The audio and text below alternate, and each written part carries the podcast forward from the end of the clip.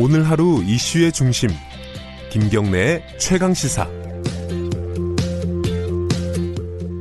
네, 지난 주말에요. 어, 고 김대중 대통령의 장남 김홍일 전 의원의 어, 별세 소식이 들렸습니다.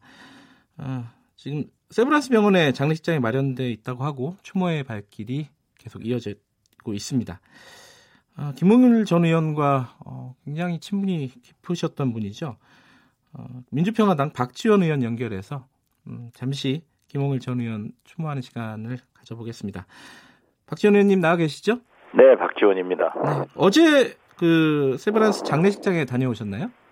네, 뭐 어제 종일 있었고 오늘 또 있어야죠. 아 오늘도 가시나요? 네, 각계각층에서 음. 여러분들이 조문해 주셔서 네. 또 조의를 표해 주셔서 감사 말씀 올립니다. 네, 그 이런 말씀을 하셨어요. 고인은 진정한 의미에서 김대중 대통령의 정치적 동반자이자 동지였다. 이게 정확하게 어떤 뜻일까요? 그래서 김대중 대통령은 군사 독재 정권으로부터 많은 사형 선고 등 고초를 겪으셨지 않습니까? 네.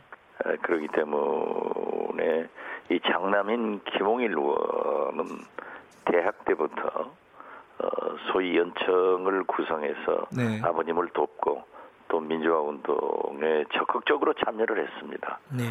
또 가택 연금 등 여러 가지 아버님이 고초를 겪을 때는 아들이기 때문에 비교적 만날 수 있었고 어, 또 누구에게도 할 수 없는 에, 독재 탄압 때문에 에, 고초를 받으니까 네. 그러한 얘기를 김대중 대통령님께서는 김홍일 의원과 나누었고 그러한 일을 실질적으로 해왔기 때문에 저는 에, 김홍일 의원은 인생의 정치적 동반자이고 어, 동지이다. 네. 이렇게 표현을 했습니다.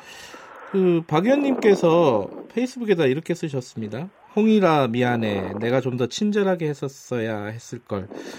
어 뭔가 좀 각별한 사이라는 것도 읽히고요. 어, 상실감이 크시다는 느낌도 있어요. 어떤 어, 마음으로 이런 글을 올리셨나요? 글쎄요, 김홍일 의원이 거의 뭐 30여 년 동안 고문 후유증으로 네. 엄청난 고초를 겪었습니다. 네.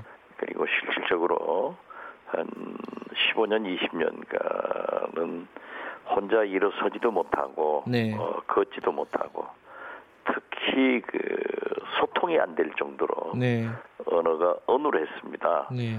에, 그러니까 에, 아버지인 대통령님께 무슨 말씀을 하셔도 잘 이해가 안 되기 때문에 대통령님께서 저하고 상의를 해라. 네. 이렇게 말씀하시면 또 저하고 상의를 하는데도 음. 저도 마찬가지로 소통이 안 되니까 아. 또 전화가 오더라도 에, 전화 저 문건으로 만들어서 보내 음흠. 하면은 여러 가지 뭐 목포 지역구 문제랄지 여러 가지 문제가 있었을 것 아니에요? 예. 그러면 어, 제가 판단해서 어, 할 일은 하고 예.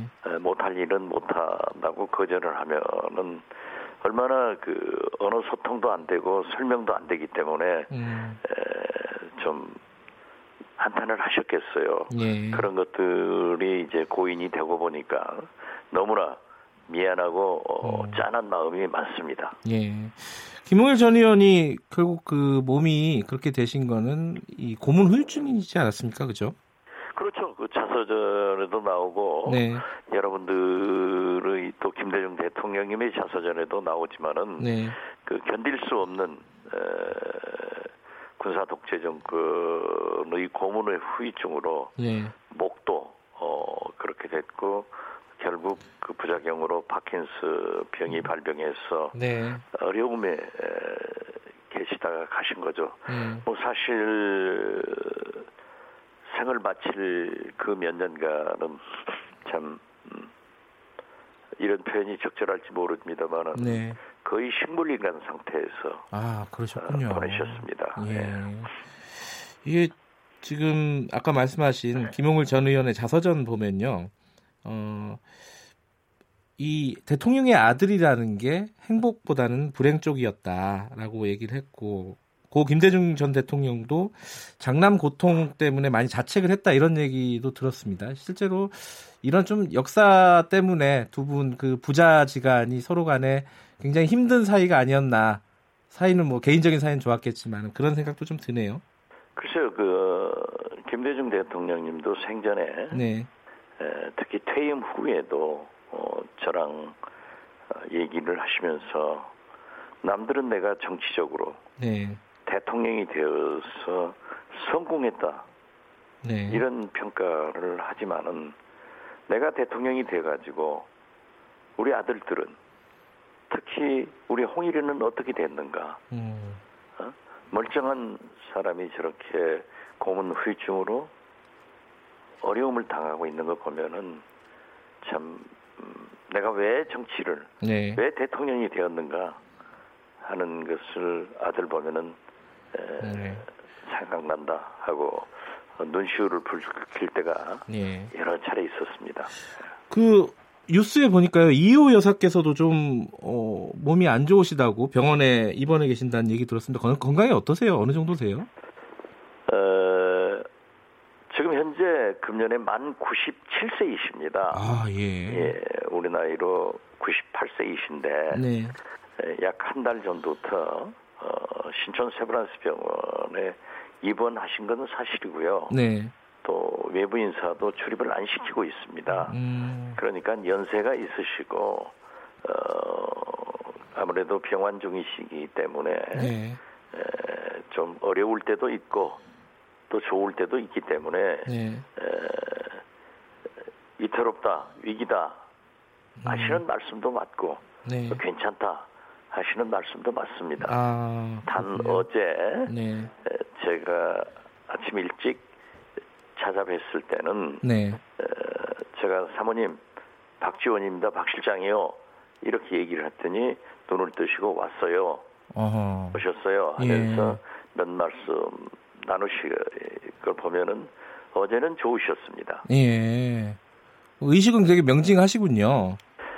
의식이 뭐 좋을 때도 있고 예. 어, 나쁠 때도 있기 때문에 음. 두 가지 다 표현이 음. 맞는 말씀이죠. 아드님 소식은 어, 전달하기가 어려웠다 이렇게 뉴스에서 봤습니다.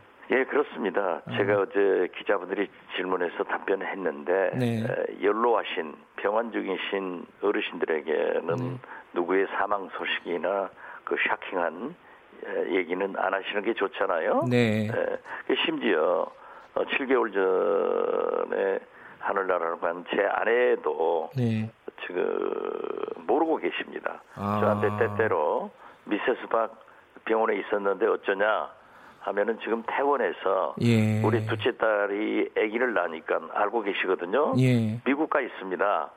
음. 이렇게 하는데 에, 김홍일 의원의 자꾸 소식을 만약에 말씀하시면은 음, 음. 심적으로 얼마나 충격이 크시겠어요. 네. 그래서 아직 보고를 드리지 않았습니다. 발인이 내일인가요? 네 그렇습니다. 예. 그러면은 그 5.18 국민묘지에 안장이 되는 건가요? 어떻습니까? 어, 5.18 국민묘지를 가족들은 네. 또 우리는 원하고 있습니다. 네. 에, 그렇지만은 그 규정이 있기 때문에 네. 심의위원회의 어, 절차를 거쳐야 된다고 합니다. 아. 에, 그래서 아직 오늘 중으로 결정을 하겠습니다마는 네. 유족들이 상의하는 것으로 알고 있습니다. 아. 네, 그래서 아직까지 장지는 에, 확정되지 않았지만은 네. 에, 다른 곳으로 모시더라도 네. 소정의 절차를 음. 거쳐서 어, 전국적으로는 5.18 국립묘지로 가신다 음. 하는 그 사실만 결정됐고 예. 네, 오늘 결정하겠습니다. 예. 좀 논의가 필요한 내용이군요. 그 부분은. 그렇습니다. 예. 그 대한민국의 민주주의를 위해서 독재와 맞서서 고문을 당하셨으니 의사자로 대우해야 할 듯 이렇게 어떤 청취자분이 말씀해 주셨는데 지금 의사자로 대우가 돼 있습니까? 어떻습니까? 어, 5.18 유공자로 어, 되어 있, 아, 그렇군요. 있습니다. 예. 아, 그렇지만은 예. 그 억울한 사정으로 예. 그 나라 종금 사건으로 인해서 알겠습니다. 예. 문제가 있었습니다. 예. 자, 오늘 말씀 감사합니다. 네, 감사합니다. 민주평화당 박지원 의원이었고요. 4월 22일 월요일 김경래 최강산 여기까지 하겠습니다. 저는 뉴스타파 기자 김경래였고요. 내일 아침 7시 25분 다시 돌아오겠습니다.